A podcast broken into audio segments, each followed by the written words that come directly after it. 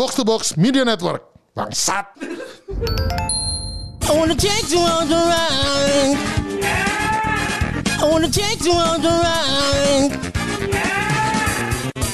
Welcome back. Kembali lagi di Gembot bersama saya Kemal dan rekan saya Aseng. Aseng, mantap. Dan Rindra, kalau Rindra udah ini ya, udah dikenal. Kalau lo kan kita baru nih. Rindra sekarang kalau podcast selonjoran. Aduh, gitu. Jadi kita, lu kan co-host. Iya, gua kan mas host. Iya, kalau Rindra bos host. Gua duduk di bawah, lu di atas. Dia bosnya dong yang duduk. Iya, kan makanya jadi sekarang secara nggak langsung gua bawahan lu. Enggak, lu bukan bawahan. Udah, ini langsung pada intinya ya. Langsung pada intinya. Jadi, kan Kak Kemal ini udah sering tidak datang. Banyak tidak datang kan. Bolos ya. Jadi dia sekarang tuh ini, jadi dia sekarang itu kita geser sedikit posisinya menjadi tamu. Oh gitu. Jadi coba ulang dari awal ini. Berarti posisinya terbalik. Saya duduk di sofa. I wanna take you on the ride. Welcome back. Kembali lagi di Gembot. Anda duduk di sofa, saya berarti bangsat. Loh, kan tamu. Tamu adalah raja, jadi boleh dong gue duduk di sini. Enggak apa-apa dong. Oh, enggak masalah. Jadi sekarang kita hostnya berdua ya. Iya. Waduh. Iya, jadi ini kita akan mengajukan pertanyaan-pertanyaan ke Kak Kemal. Jadi bintang tamu kita. Malam ini bintang tamu spesialnya adalah, silahkan diperkenalkan. Nama saya Kemal. Saya udah lama di sini. Tapi juga bintang tamu baru dong goblok. Soto. Perkenalkan dong. Udah tadi, aduh anjing. Oke. Rambut dicat, kuping budek ya. Nah ini. Jadi gimana ya? Selamat datang nih Kak Kemal. Nah, terima kasih. Jadi ini kan Kak Kemal ini sedang mengikuti lomba kan. Lomba diet dan berhasil loh. Sekarang kayaknya leaderboardnya dia deh. Ini ya. Pemuncaknya. Wow. Udah turun berapa kilo sampai sekarang? 23. Luar biasa. Itu kalau mamanya lemaknya beliau ditiupin nyawa jadi anak SD. Aduh. Beneran. Huf gitu. Papa bayar sekolah. Gitu. Anak. Ikut eskul, anaknya bisa ikut eskul. Eskul SD apa sih selain membaca Quran? Anak gue waktu ditetein gue juga berarti belum nyampe 20 kilo. Dengan turunnya kan mantap loh, luar biasa. Memperebutkan apa sih? Selain harga diri. Uang dong. Uang. Paling penting ya? Berapa? Puluhan juta aja. Puluhan juta ya? Waduh, kita tinggal tunggu ditraktir. Sampai kapan? Jadi hitungannya tuh sebenarnya 2 bulan kayak ada challenge-nya lah di gym gue itu. Jadi dari akhir Januari sampai ke akhir Maret ini. Di seluruh cabang nih? Di seluruh cabang. Oh, jadi 23 kilo? 23 kilo berakhirnya tanggal 27 ini. Jadi tanggal 31 Januari kemarin gue udah biasa nimbang-nimbang terus yang fat content dan segala macam. Jadi last push nih ya? Hah? Last push. Ya. Oh, okay. Jadi kemarin itu kontolnya adalah gue kemarin sempat enggak covid masih turun emang anjing. Habis itu gue sempat minggu kemarin kan sempat liburan. Makanya terserah nggak turun seminggu itu tuh gue ngentot gue bilang gitu. Jadi bini gue kan dia yang jadi kita untuk ikutan ini kan harus bayar untuk ikutan lomba ini. Bayar berapa? Nggak banyak, cuma 500 ribuan lah gitu. Cuman si bini gue waktu dia tahu ada kompetisi ini kan gue juga memang lagi ada program juga untuk menurunkan berat badan dari 3 bulan yang lalu. Jadi kayak sambil jalan.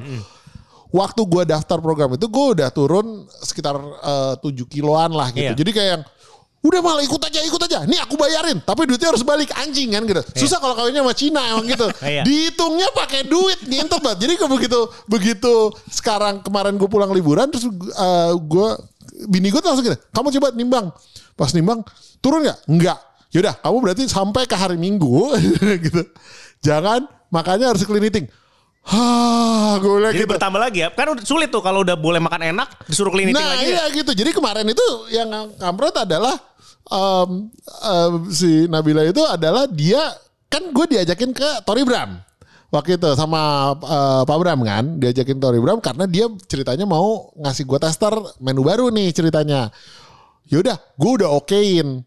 Terus pas gue udah okein tiba-tiba si bini gue bilang kamu mau ke Tori Bram kan mau ngegas sampai ke akhir kompetisi tanggal 27 ini kan.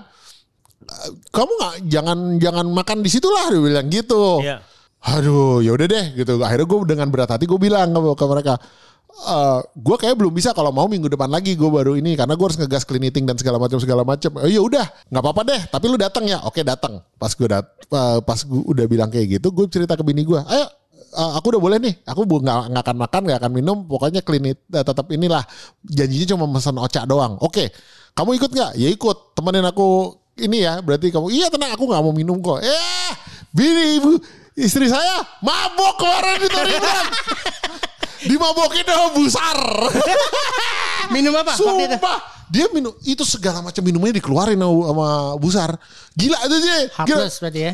Semua heartless dia udah nyobain. Terus si apa namanya Artemis dia nyobain. Terus gue nggak tahu tuh ada yang warnanya merah kayak Fanta. Kayak Fanta gitu, itu apa? Itu gue nggak tahu. Terus apa satu lagi yang si yang root beer apa namanya?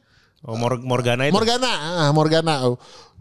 Dia pada sana Morgana terus gitu, tapi dia gitu tiba-tiba gue lagi kan itu kan kita temanya lagi main game gitu, tiba-tiba gue lagi main ditepok.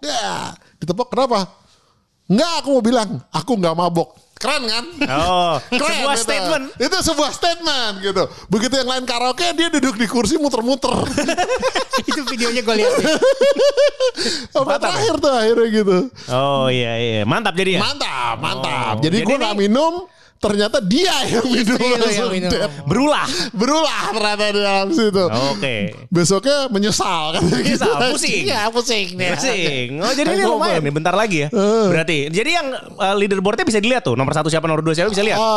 Sebenarnya leaderboardnya ditutup karena panitia lah yang pegang itu.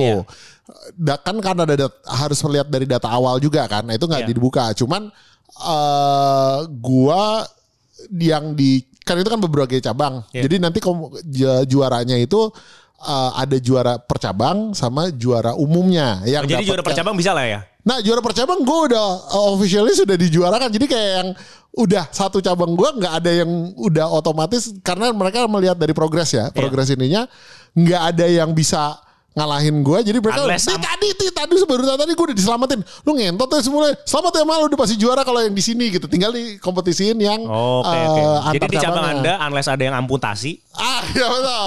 Ada nomor 1 atau ganti kelamin minimal gitu, titiknya hilang gitu bisa. Mana jadi ada titiknya 3 kilo anjir. Paling saon nih. Paling saon. Terus ya udah gitu, jadi mereka udah kayak yang gue tadi udah kayak yang selamat ya, kenapa selamat, menang challenge lah kan belum ini, enggak minimal di sini lu ya, karena yang lain udah pasti si Kemal gitu, jadi udah pasti. Jadi, tinggal yang nanti tanggal 27 adalah ininya. Semoga beruntung. Aduh, terima kasih. Jadi ada 2 hadiahnya ya? Ada 2, tapi ya kalau menang juara yang cabang cuma dapat membership, jadi kayak gue lah. Nggak penting, cuman dikasih gratis. Tapi di sini saya butuhnya cash, bukan saya. Istri saya yang Cina butuhnya cash gitu kan. Okay. Kita support, kita doain biar lu menang ya. Aduh, amin ya. Terima kasih. Ini selain itu nih Bro Aseng ini sudah menyiapkan 5 pertanyaan yang untuk diajukan ke anda. Sebagai tamu ya. Anjing. Iya, sebagai tamu yang aduh. Ini kita tidak melemparkan pertanyaan ini di Twitter apa segala macam. Karena host nih yang nanya. Kita host. Karena pasti banyak bro kalau di Twitter nggak kelar-kelar nanti. Iya. Ngentot emang. Udah pada kangen bro. Aduh. Iya. Terima kasih loh gitu. Gue juga rindu sebenarnya udah hitungannya 3 episode emang anjing. Iya kan? Nah, kita tuh nggak bareng 5 episode kan, saya dia. Oh iya, gue Rindra malah udah 5 episode karena yang episode yang Paduka sama Busar itu gak ada Rindra, jadi benar-benar selisipan. Baru ketemu lagi sekarang nih, giling. Kangen dong ya. Rindu. Kita semua juga pendengar Gembot semuanya kangen sama Kak Kemal gitu. Tapi gue harus ngakuin, gue menyukai sekali opening yang baru. Oh iya. Coba ceritakan. Jadi gue kan nggak tahu nih kalau ganti opening kan. Terus pertama si Ardy yang cerita, dia nanya ke gue, udah denger Gembot belum yang baru? Belum, gue bilang gitu. Yaudah dengerin aja awalnya gitu kan. Gue dengerin di mobil kan. Begitu di das gitu kan, I wanna take you for a ride. Hampir nabrak gue, ngentot. Gue baru melihat oh pantesan nih gitu. Suka ada yang di Twitter kan gitu, anjing nih gue hampir nabrak gitu, bener-bener gitu, karena nggak terlalu kuat ketika lu nyalain langsung itu gitu. Belum ada persiapan. Tidak ada persiapan, sangat tidak siap itu. Dan yang paling kemarin, yang insiden paling terakhir adalah semalam. Jadi gue cerita bahwa gue baru cerita ke istri gue kalau episode Aseng ini gara-gara Aseng openingnya Gembot berubah depannya gitu kan. Terus si bini gue denger. Dia juga bego sih. Jadi dia nyalain Gembotnya, terus dia sambil minum. Begitu denger suara lu, minumannya muncrat. Puh gitu gue nih. Anjir gue bilang gitu. Nggak siap kan? Nggak siap. Tidak ada yang siap mendengar itu. Luar biasa emang. Gila itu. Lu ada berarti belum denger yang eton ya? Hah? Belum denger yang... Belum ini dia. Ya makanya ya, kayak ada etonnya lah. Ada etonnya. Nanti dengerin ya. Pertanyaan berikutnya ada. Makanya gue bingung ada ini. Kapan ngeteknya anjing gue. Berarti anda saat pas episode ini muncul sudah dengar. Oh iya. Betul. Sudah lah. Jadi nggak apa-apa. Oke. Jadi gitu. Ini luar biasa. Itu gue harus personally bilang... Luar biasa itu si openingnya. Mantap memang co-host kita ya, ini. Untuk tim Gembot itu semua terjadi. Merdu gila ya. Merdu. Dan bayangkan suara itu keluar dengan orang yang rambutnya seperti ini. Oh ya, dan terima kasih sekarang kamu sudah merusak lagu Aerosmith buat saya. Kontol. Kemarin tuh gue di Tori Bram karaoke kan, nyanyi lagu itu. Nggak bisa balik lagi. Intit emang. Tiba-tiba Steven Tyler ngomongnya bahasa Indonesia. Gue juga, gue pribadi kalau ini apa namanya, kalau dengar Aerosmith kayaknya nggak bisa balik ke normal lagi. Gue pribadi ya, nggak tahu kalau lu kan mungkin. Iya nggak bisa anjing, gara-gara lu ngentot gue kayak yang sampai dengan nyanyi gitu. I don't wanna miss, miskin lagi anjing. Emang ya, Cina gila. Emang bangsat emang. Aduh. Silakan pertanyaan. Semuanya mempersingkat waktu. Ya. Kita punya pertanyaan. Untuk saya kita dong, aku dengerin. Okay. Kamu bintang tamu. Oh iya. Ampun. Kohos marah juga lama-lama. Oke, pertanyaan untuk Kak Kemal. Number one, gimana Kak Kemal perasaannya telah jadi lulusan Kopit? Aduh. Terus gimana kondisinya sekarang? Apakah sudah bugar 100%? Karena pendengar Gamebot pengen tahu nih keadaannya nih. Atau masih berasa ada sesekah dikit atau nggak enak badan apa gimana? Nggak. Kasih tahu dong untuk pengetahuan kita. Oke. Banyak ya. Dulu ya. Banyak banget footnote-nya ngintit emang. Nanyanya. Gue juga sebenarnya kayak begitu gue positif itu gue kayak waduh akhirnya gitu kan. Akhirnya bisa relate. Jadi podcast game paling covid.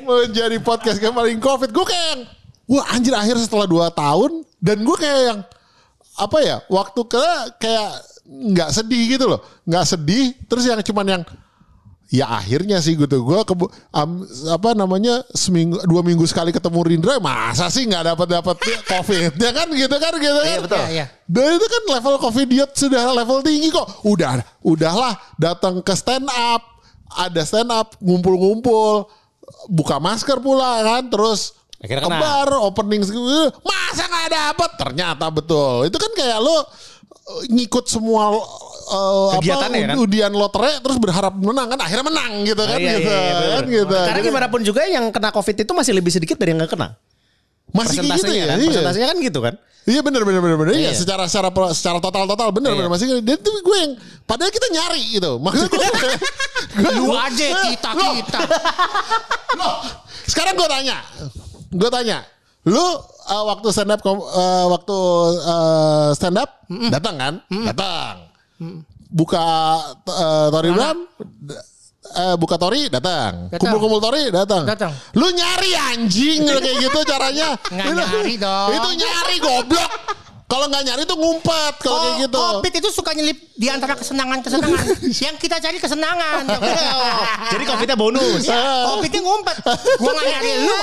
Ada kena di gym kan kayak saya kan? Iya betul. Ke gym kita mana ada cari kesenangan. Betul. Jadi ternyata good dan gue kenanya di gym. Jadi orang tuh ke gym bawa video. Jadi awalnya gue ke Tori Bram kan. Soft opening Tori Bram. Di hari itu kemudian beberapa hari kemudian Pak Bram positif juga kan. Dia positif terus gue waktu itu gak ngerasa apa-apa. Dan gue waktu itu sempet antigen. Beberapa hari setelah itu gue antigen negatif. Cuman di akhir minggunya, di weekendnya, gue kayak rada sumeng tuh. Pas sumeng, PCR positif. Nah, terus gue bilang kalau Pak Bram, lu ini nggak?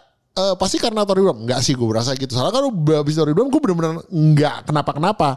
Cuman habis itu diantara Tori Bram dan gue positif adalah gym. Waduh.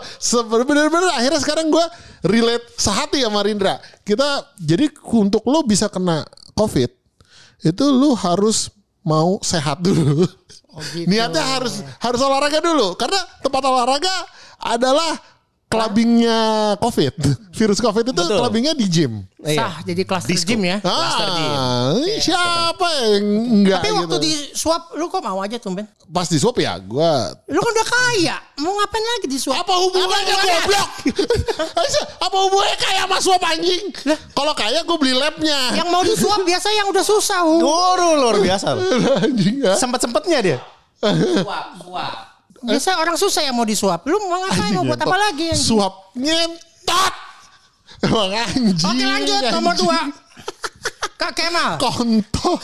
Gimana perasaannya sekarang ada Aseng yang jadi anak buah Kak Kemal dalam kru Gembot? Anjing. Gimana perasaannya? Kok anak buah sih? Ya kan kita partner. Tapi ya partner kan bukan anak buah. Ya, maksudnya kita jadi inilah kohos-kohos. Sekarang justru hitungannya kan gue bukan partner, gue kan tamu. Gimana sih? Maksudnya untuk kedepannya. Oh. Marah lu kohos lama-lama begini. Coba dijawab Pak. Seneng gue, seneng. Seneng ya? Seneng. Jadi, karena sebenarnya Aseng ini kan adalah salah satu tokoh yang sangat dinanti kan. Waktu kita awal-awal ngobrol dan segala macam cerita-cerita. Susah datangnya dulu susah banget. Takut sama COVID. Iya dulu habis kena berani kesini terus ketagihan. Iya. Terima kasih COVID. Ya, terima kasih COVID tuh. COVID gunanya banyak. Urutannya begitu ya. Iya. Nah, kita tuh ada, kita taruhlah hostnya 4 nih kan sekarang kan. Saya, Anda, Aseng, Ardy. Nah, kita ketiga udah COVID ini. Satu kan importir COVID. Iya, kan? Iya betul. Si Ardy itu. Iya. Dia OG COVID itu. Kalau nggak ada COVID saya nggak di sini. Iya, sukunya dia yang nyebarin eksportir sukunya. Dan Aseng ini menyenangkan sekali dengan tambahan Aseng ini. Yaitu banyak hal-hal yang muncul lagi kan gitu. Seperti opening Gamebot yang menjadi luar biasa. Membuat orang banyak yang tidak siap mendengar itu tuh itu. Tersedak itu luar biasa itu. Gue tinggal nunggu ada yang denger terus keselak beneran masuk rumah sakit itu. Itu takutnya di situ. Sebagai junior saya minta didikannya ya ke depannya ya. Oke. Okay? Didikan anjing emang. Gue guru lu bukan. Lanjut nomor 3 lanjut. Durasi.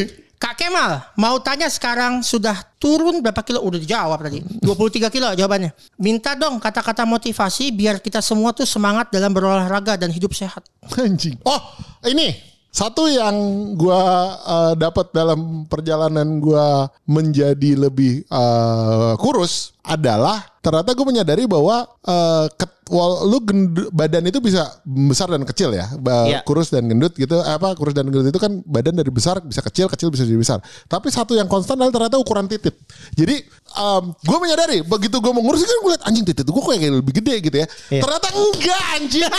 Jadi titik itu ternyata ukurannya sama. Jadi ternyata pepatah atau apa sebutan bahwa orang gendut titik kecil tuh enggak. Itu jangan berkecil. Jadi titik itu kurang sama, cuman elunya aja yang gede gitu loh sebenarnya gendut. Jadi kalau buat kata-kata mutiara gue adalah buat yang gendut dan suka minder titik kecil, tenang. Kamu titik kamu tidak kecil, kamunya aja yang kegendutan. Tinggal dikurusin, pasti kelihatan lebih gede. Jadi titik kecil itu perspektif. Jadi begitu lo mengurus, titiknya kelihatan lebih gede. Nah gitu. Yang harus sedih itu kalau lo kurus tuh tau titiknya kecil. Nah itu gue nggak tahu tuh kalau gitu. Oh, mending gendut aja. Nah, mending gendut aja. Biar ada alasan. Biar ada alasan. Nah, gitu. Biar ini perspektif gitu. Iya, gitu. Coba kalau gue kurus gitu. Nah, coba gue kurus. Aduh, gitu luar biasa. Iya. Pembelajaran itu namanya. Iya. Kata-kata mutiaranya tuh begitu tentang fitness ya. Nah, Anda gimana? Anda jadi tertarik gak mengurusin berat badan lagi? Saya lagi olahraga terus. Wih, iya. Gue follow istrinya dia kan. Iya. Istrinya dia sekarang gue lihat kerjanya fitness terus jadi sekarang ya. Seminggu 2 kali lah. Wih mantap. Iya. Lu? Gue seminggu 5 kali. Wih gila. 3 kalinya rajin, 2 kalinya sambil main Instagram. Ngangkat apa? Sekarang. Handphone dong ke Instagram. Olahraganya sekarang programnya gimana? Oh, chest day nggak boleh lolos. Chest day. Nenen. Shoulder. Abis shoulder ya chest day nenen bener.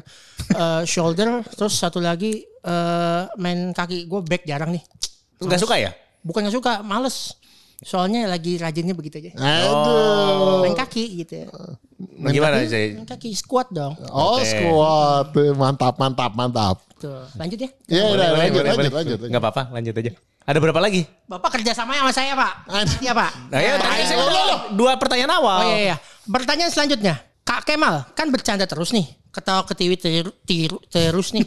Siapa sih nulis typo bangsat? Ketawa ketiwi tirus.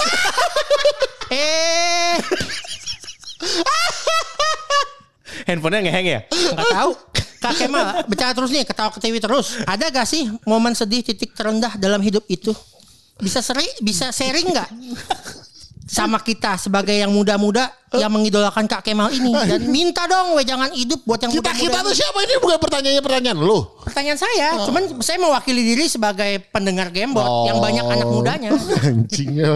Boleh dong? Ya boleh. Masa boleh, cuma belajar sama bapaknya di rumah? Bapak ya di Gembot kan boleh dong. Tolong dijambat. Apa anak jawab? Dijambat. Ya. Emang anjing. Ada gak sih? Oke. Ya ada lah goblok, masa gak ada gitu, namanya juga manusia. Ya cuman gue emang menurut gue namanya juga hidup. Adalah pasti kejadian-kejadian yang bikin lu sedih, down dan segala macam. Masih ada. Cuman gue selalu melihatnya adalah semua balik lagi. Seperti titik, semua ada perspektif. Jadi kayak misalnya gue sering ngebecandain tentang bokap nyokap gue cerai misalnya gitu kan, broken home dan segala macam itu. Tapi memang waktu ngejalaninnya itu termasuk berat sebenarnya di saat itu. Tapi sekarang ini gue karena memang sudah cukup lama gitu kejadiannya, jadi gue bisa melihat dalam perspektif yang berbeda. Jadi buat gue sedih pasti ada segala macam, tapi ketika udah lewat atau sudah dalam perspektif yang berbeda, lu bisa membuat itu jadi apa aja sebenarnya di situ aja gitu loh. Jadi sedih masih ada lah. Jadi namanya manusia biasa. Manusia biasa gitu. Gue sedih lihat rambut lu sekarang gitu. Iya udah 23 kilo mungkin kurang gede, masih kurang gede. Bisa jadi tunggu 53 kilo. Apaan? Titit. Anjing. Tahi banget. Kan bilangnya sama. Kan masih 23 kilo, bisa tunggu 53 kilo mungkin bisa beda lagi. Kok 53 kilo tambah berat dong? Turunnya. Oh turun ya. Oh iya itu.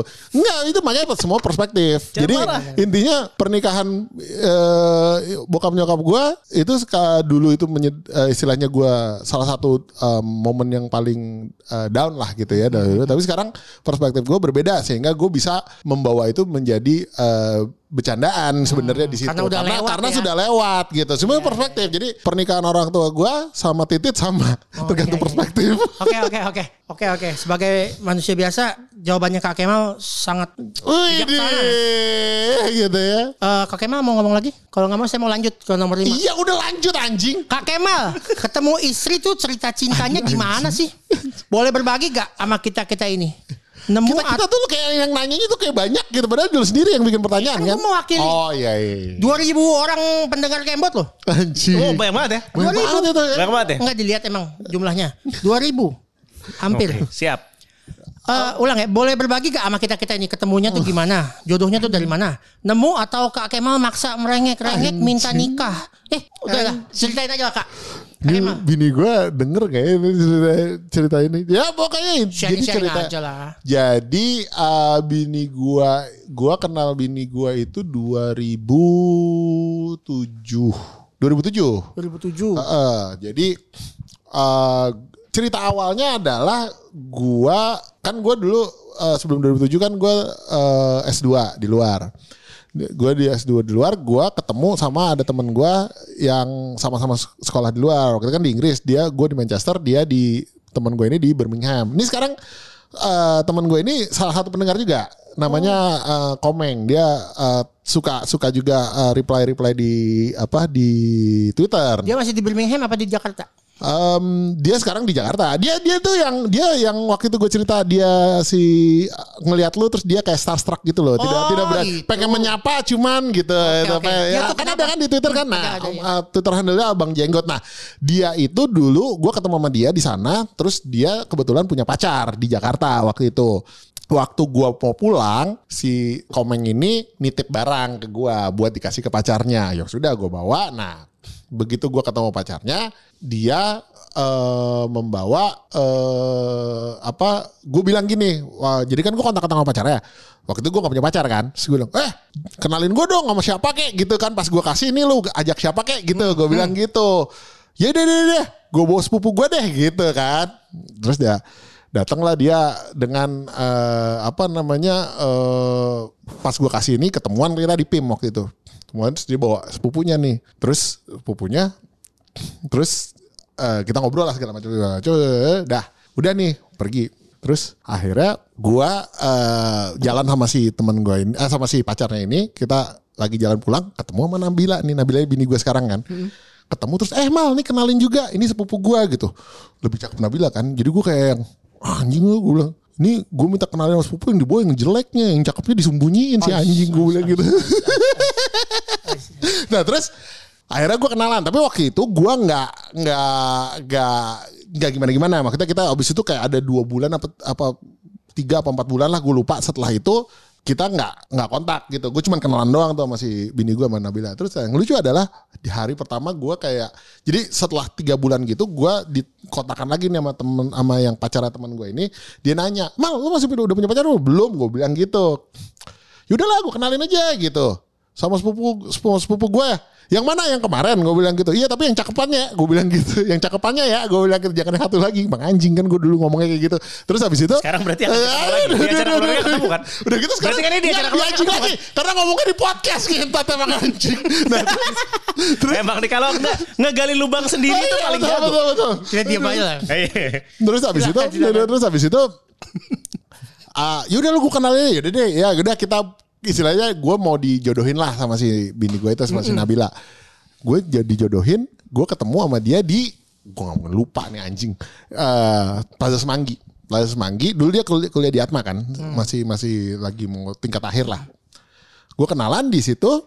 Yang paling seru adalah setelah gue kenalan sama dia, gue janjian sama dia nih. Jadi waktu itu gue pas ketemu di Plaza Semanggi itu, gue sok-sokan Sudirman macet, jadi gue parkir mobil gue di Plaza Senayan, terus gue naik busway ke Atma, ke Plaza Semangginya. Habis itu gue rencananya mau ke Plaza Indonesia ketemu teman gue, naik busway aja. Yaudah, setelah gue kenal Nabilanya pulang ke, kuliah dulu. Gue janji nanti jam 6 gue jemput lagi deh, gitu kan. Terus gue akhirnya Nabila balik ke kampus, gue balik dan gue ke halte busway kan, buat ke HI. Di situ gue kena hipnotis anjing. Jadi gue tiba-tiba lagi jalan nih. Nih, Bro Aseng baru dengar. Ada yang ketawa aja, jangan ketawa. Co-host kan gaib kalau ketawa. Beda dong. Jadi tiba-tiba jadi gue ditepok. Mas gitu. Ini ada, pokoknya gue dibilangnya gini. Jadi kalau orang Indonesia kan ini ya, mungkin antipati kan kalau ada yang nyamperin terus dia beramah ramah gitu kan, lu harusnya kayak curiga. Cuma waktu itu kan gue hitungannya baru pulang dari luar, dimana dari Inggris kan, yang dimana setiap orang kayak good morning, semua orang kayak gitu-gitu kan. Jadi kayak gue justru menyapa si tukang hipnotis itu. Selamat pagi pak gitu. Terus mas, diajak ngomong langsung kena hipnotis. Manchester goblok. Terus habis itu yang anjing adalah dia gitu ngomong, ya jadi adik saya ini lagi kecelakaan di rumah sakit, mau jenguk nggak? Ya anjing, adik lu siapa gitu segala macam. Tapi gue bilang iya, anjing nggak lah. Terus habis itu gue ngikut. Jadi gue akhirnya ngikut segala macam, ngikutin orang ini naik taksi gitu segala macam sampai ke daerah Kedoya, Jakbar anjing kan. Gue juga pasti Tiko Jakbar nih, kan miskin soalnya. Terus jadi habis itu gue dibawa ke warteg anjing loh. Dibawa ke warteg terus gue kayak yang, tapi emang gitu. Jadi gue suka ngetawain orang kalau yang lu goblok banget, lu kena hipnotis gitu kan gitu. Kena karma. Jadi kalau orang bilang bahwa orang hipnotis itu enggak kayak gelap terus gue tiba-tiba sadar lagi begitu. Enggak. Lu tuh inget, gue aja inget diajak ngobrol ya apa aja. Oh, gue kayak very ini gitu loh, very kayak very friendly. Oh iya dulu saya di Manchester, oh kenal Ryan Giggs gak? Hahaha gitu, bercanda-bercanda goblok gitu. Terus ya udah, terus habis itu Ryan Giggs bang. Enggak makanya, oh dulu di Manchester iya, oh kenal temenan sama Ryan Giggs, bercanda-bercanda goblok gitu, terus gue ladenin gitu. Terus udah, terus gue duduk kita di warteg itu, terus itu goblok banget emang. Jadi gue kayak, bang dompetnya ada berapa gitu? Dompetnya dibuka, ada kartu apa aja gitu, kayak gitu, tapi dikeluarin. Terus ditanyain pin gitu, gue kasih pinnya, anjing gak loh? Jadi kayak yang untungnya adalah, ya itu karena dia tiko goblok miskin, jadi dia kan nggak ngerti. Jadi waktu itu gue kebetulan duit gue banyak yang ditaruhnya di masih gue bawa di bank gue yang di waktu di Inggris itu. Jadi gue ada dua kartu nih, ada BCA sama si bank luar ini. Kan yang si Tiko kan nggak ngerti ya, si Tiko si tukang hipnotis ini, Tiko hipnotis ini dia kan nggak tahu kalau ini kartu bank kan. Dia cuma nanya gini. Oh dikasih dua kartu kan namanya. Ada kartu ATM dikasih, minta dong ya. Terus dia ngeliat BCA gini, kalau yang BCA pinnya berapa? Gua kasih, nggak pakai babi bu, pinnya ini gitu. Goblok kan. Tapi ya karena goblok, karena Andri jujur, karena jujur. Nah dia nggak nanya yang ini, padahal yang BCA kosong karena belum gue pindahin kan. Ya udah, terus dia pergi. Cuman gobloknya adalah waktu itu gue bawa cash 3,5 juta ngentot, hilang semua ngentot sama handphone. Oke. Jadi dia, bang duitnya boleh dibawa dulu gak? Boleh! Handphonenya boleh! Gitu. Anjing gue udah kayak... Itu mau 3,5 juta buat apa? Waktu itu apa ya? Gue juga lupa sih. Pasti ngarep-ngarep bisa cekin langsung. Nyentot. Iya, bener kan? Anjing. Mungkin 3,5 juta langsung pengen impress. Jaga-jaga ATM emang belum tentu bisa dipakai. Gue curiganya mungkin dari Manchester kan goblok amat tuh ya. Mau bayar warteg 3,5 juta. Anjing. Takut kurang. Udah gitu. Udah gue kasih semua, bang nanti kita balik lagi. Oke gitu, terus gue kayak duduk gitu mereka pergi, terus gue kayak gue ngapain ya di sini? Kayak lama-lama baru nyadar gitu yang, iya gue ngapain ya di sini, tolol banget gitu. Gue lihat jam yang, terus gue bilang, gue ke kan ada yang jaga warteg kan, terus gue bilang, mas saya itu siapa ya? Gue bilang gitu, loh itu bukan temennya mas, kayak akrabat, iya sih, saya gue juga ngerti gitu, makanya gue kayak itu bukan temen saya enggak. Gue juga kenapa gue ngobrol sama mereka ya gitu. Loh emang mas kenal nggak kenal? Enggak, baru kenal sih gitu. Terus yang anjing gue kena hipnotis kontol. Gue langsung kayak gitu. Langsung teriak di tempat. Dia kayak shock gitu. Ngentot gue bilang gitu terus. Tapi gue udah gak punya duit kan. Untuk apa? Untungnya dia nggak kalau gue bawa mobil. Jadi kunci mobil gue ada di dalam tas yang mereka nggak minta. Jadi mereka cuma mintanya dompet sama ATM sama handphone waktu itu. Jadi gue nggak punya handphone. Gue cuma punya kunci mobil doang. Anjing ini gimana? Akhirnya gue udah bingung. Akhirnya panggil taksi. Gue pulang ke rumah. Terus minta duit ke nyokap gue supaya gue bisa bayar parkir. Jadi dari situ gue naik taksi lagi ke Plaza Senayan, nuker mobil gua. Nah dari situ itu udah jam begitu gua sampai kejadian itu, itu tuh udah jam 8 malam. Sementara gua janji jemput Nabila jam 6 sore kan, abis dia kuliah. Jadi waktu itu dia abis kuliah, dia baru cerita nih setelah itu, abis dia kuliah dia jam 6 tuh, nih mana nih si anjing di telepon nggak aktif lagi segala macam, laki kontol gitu kan gitu. Jadi habis itu dia pulang sendiri langsung gitu kan, karena janji dijemput tidak muncul-muncul, akhirnya dia pulang sendiri waktu itu. Belum jadian ya, sorry. Belum jadi, baru kenalan, baru kenalan di hari itu, makanya baru kayak yang ya udah kita nanti ketemuan lagi jam 6 ya gitu, baru habis itu mau ngopi mau whatever lah gitu kan.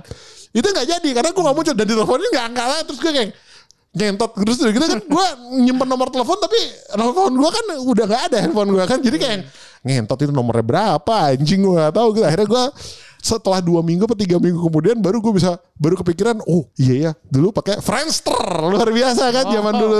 Jadi dari setelah 3 minggu baru gue berkontak lagi. Terus si Nabila dulu dia nanya, Komeng waktu itu kenapa lo gak jadi jemput? Dirampok gue anjing.